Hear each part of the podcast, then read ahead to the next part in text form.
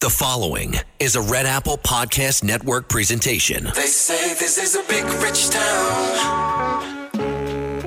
I just come from the poet's part. Bright light, city life, I gotta make it. Welcome to Dominic Carter's podcast. This is Dominic Carter's City Hall. Now, here's Dominic Carter. Dominic Carter, Red Apple Podcast, Talk Radio seventy-seven W A B C.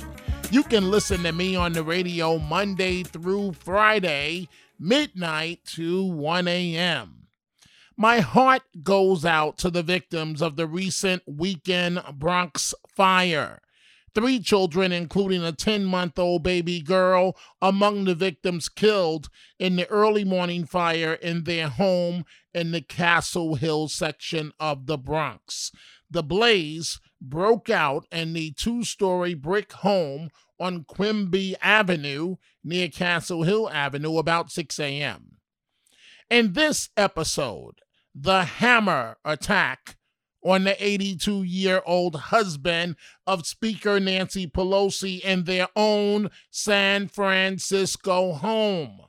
Think about that for a second. Let it set in. Not being safe in your own residence. Speaker Pelosi was in Washington at the time. Imagine what could have happened if she was home. The suspect asking at the time of the break-in, "Where's Nancy?" Please, America, I am begging you.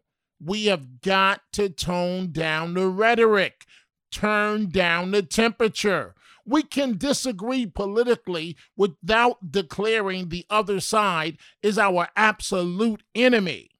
The man who is alleged to have attacked Paul Pelosi, the husband of House Speaker Nancy Pelosi, had with him a bag that contained multiple zip ties, among other things. In addition to the zip ties, he also had duct tape on him, and the forty-two-year-old suspect is facing charges of attempted homicide, assault with a deadly weapon, elder abuse, burglary, and other felonies. Tone down the rhetoric. But former President Barack Obama, on the campaign trail for Democrats around the country, he was discussing the attack on Paul Pelosi in Michigan when Obama was interrupted at a large gathering. Mister President. Yes, so, sir, sir, I, you know, wait, wait, wait, come on. But this, but this is, this is what I mean. This is what I mean. I mean, we're having a conversation. Come on. Sir. Sir. Sir. I'm not. Sir. Come on. Sir, sir, this is this is what I'm saying. Look, we we've got we've got a there is a process that we set up in our democracy. Right now I'm talking. You'll have a chance to talk sometime soon. We don't have to interrupt each other. You don't have to shout each other down. It's not a good way to do business. It's not, you wouldn't do that at a workplace. If you wouldn't just interrupt people in the middle of a conversation. It's not how we do things. And this is part of the point that I want to make. Just basic civility and courtesy works.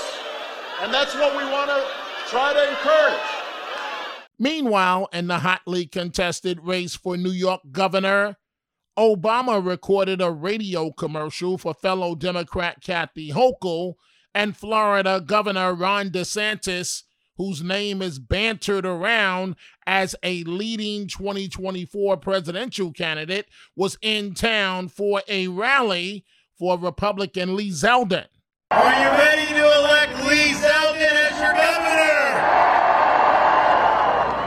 I'm so happy to be here because I think it's great in politics when you don't have to choose between the lesser of two evils. You can actually support a very strong, capable candidate. And Lee Zeldin is that man, and he's the guy that can turn New York around. The reason why this red wave for Republicans is coming, Of course, the issue is the economy, but Democrats shooting themselves in the foot across the country on the issue of crime. If you listen to Democrats, the message is crime, what crime? Pick a race, any race, including Governor Hochul, and Democrats are only focusing on abortion. The Supreme Court overturning Roe v. Wade. You don't believe me? Let's go back to the one and only debate in the New York race for governor. Listen to Lee Zeldin in that debate on crime. You know, it's amazing that we're going to be able to go through the entire crime conversation of this debate, and we're still waiting for Kathy Hochul to talk about actually locking up criminals. I mean, people are at home waiting for action to make sure that the handcuffs are going on criminals instead of law-abiding New Yorkers, so that people can go walk the streets of Manhattan instead of having to call an Uber just to go two blocks because they're afraid. People who have changed their behavior, they're not riding the subway at the same hours. Maybe they're Jewish, they take their yarmulke off because they're afraid of being attacked. Maybe there is a woman, they tell me these stories of having to hug a pole or grab a guardrail because they're afraid of being pushed in front of an oncoming subway car.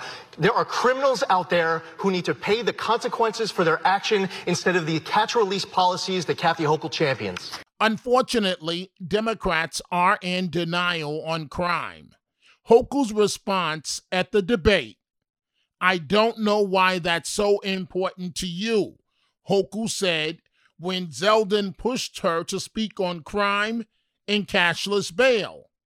Governor Hochul went on to add, anyone who commits a crime under our laws has consequences. We could always do better. That response right there is why the red wave is coming. That had us thinking, and we decided to go back to the seventy-seven W A B C Democratic debate for city comptroller. It was in June of twenty twenty-one, last year. We want you to listen to our lightning round when I asked if crime is out of control. The candidates could only answer yes or no. And the leading candidate, former city council speaker Corey Johnson, said yes, crime is out of control. But the man that gave me the hardest time on the question as moderator and who ultimately won the race is now the comptroller of New York City, Brad Lander. One of the candidates then has been indicted by the feds for corruption. State Senator Brian Benjamin. Governor Hochul selected him as her running mate. Benjamin was lieutenant governor until he was forced to resign. On the stage for this lightning round, where again, the candidates could only answer yes or no, was State Senator Brian Benjamin, New York State Assemblyman David Weprin, Speaker of the City Council Corey Johnson, State Senator Kevin Parker, Michelle Caruso Cabrera, and Zach Iskell, and also the man that won the race, Brad Lander. We're going to go this way now. Mister Benjamin, is... Is crime out of control in New York City? No. Miz Caruso Cabrera? You know, as a former journalist, these are not good yes and no questions, I would say, okay? Um, out of control? No. Scary, yes. Mm-hmm. Okay. Can you define out of control? Yeah. That's, yeah. It's yeah. Whatever way, Mister Iskell, that you may personally feel. It's a it's a personal question. I have issues with the in your stuff, heart, in yeah. your heart, Mister Iskell, is crime out of control? It's real simple, yes or no. In my heart, seeing what's happened in the city, the number of shootings, the number of children that are dying, yes, it's out of control. Speaker Johnson, we have a crime problem, yes. So it is out of control? Uh, violent crime has gone up: homicide, shootings, robberies. It's gone up. It's unacceptable, yes. Mister Lander. I agree with Michelle that this is not a thoughtful way to ask the question. Of course, we need to do more for safety in our communities. Gun violence is rising, and we have to do more about so it. Yes so, no so Mister Lander, you, you say, yes no you, you say, you say it's not a thoughtful way. Okay, well, you say it's not a thoughtful. You problem. say it's not a thoughtful way, but there's a reason why us journalists do it. And there's a reason why I'm pushing back, because right. I don't think that helps us make a safer city. Okay, but but many of our listeners feel that the city is out of control. And, and what we got to do is well, get it in control this. by it making just seems, thoughtful just, investments in public safety in all our neighborhoods. I understand, but it just seems very simple. Fear-mongering doesn't either, make a safer but city. But it's not fear-mongering. I'm just asking you, do you feel it's out of control? Let's yes talk or no? about how to make New York City safer. Okay, I'll Mister Make, Weprin. I'll make it easy for you, Dominic. Yes. Okay, that's a yes or no. Mister Parker. Yes. But unfortunately for Democrats, times are a-changing. It has backfired where they seem to have all this sympathy for criminals. Thank God it's a new day politically with all this crime sweeping the country. It's time for law and order. And that brings this episode to a close. I want to thank you folks for joining us. If you are interested in my book or my life, growing up in New York City and overcoming numerous obstacles, but I'm still standing, the book is titled No Mama's Boy, and it will be personally signed for you by me. Or if you're interested in my bobblehead doll, you can go to my website, Dominic Carter Online dot com. All one word, Dominic Carter Online dot com.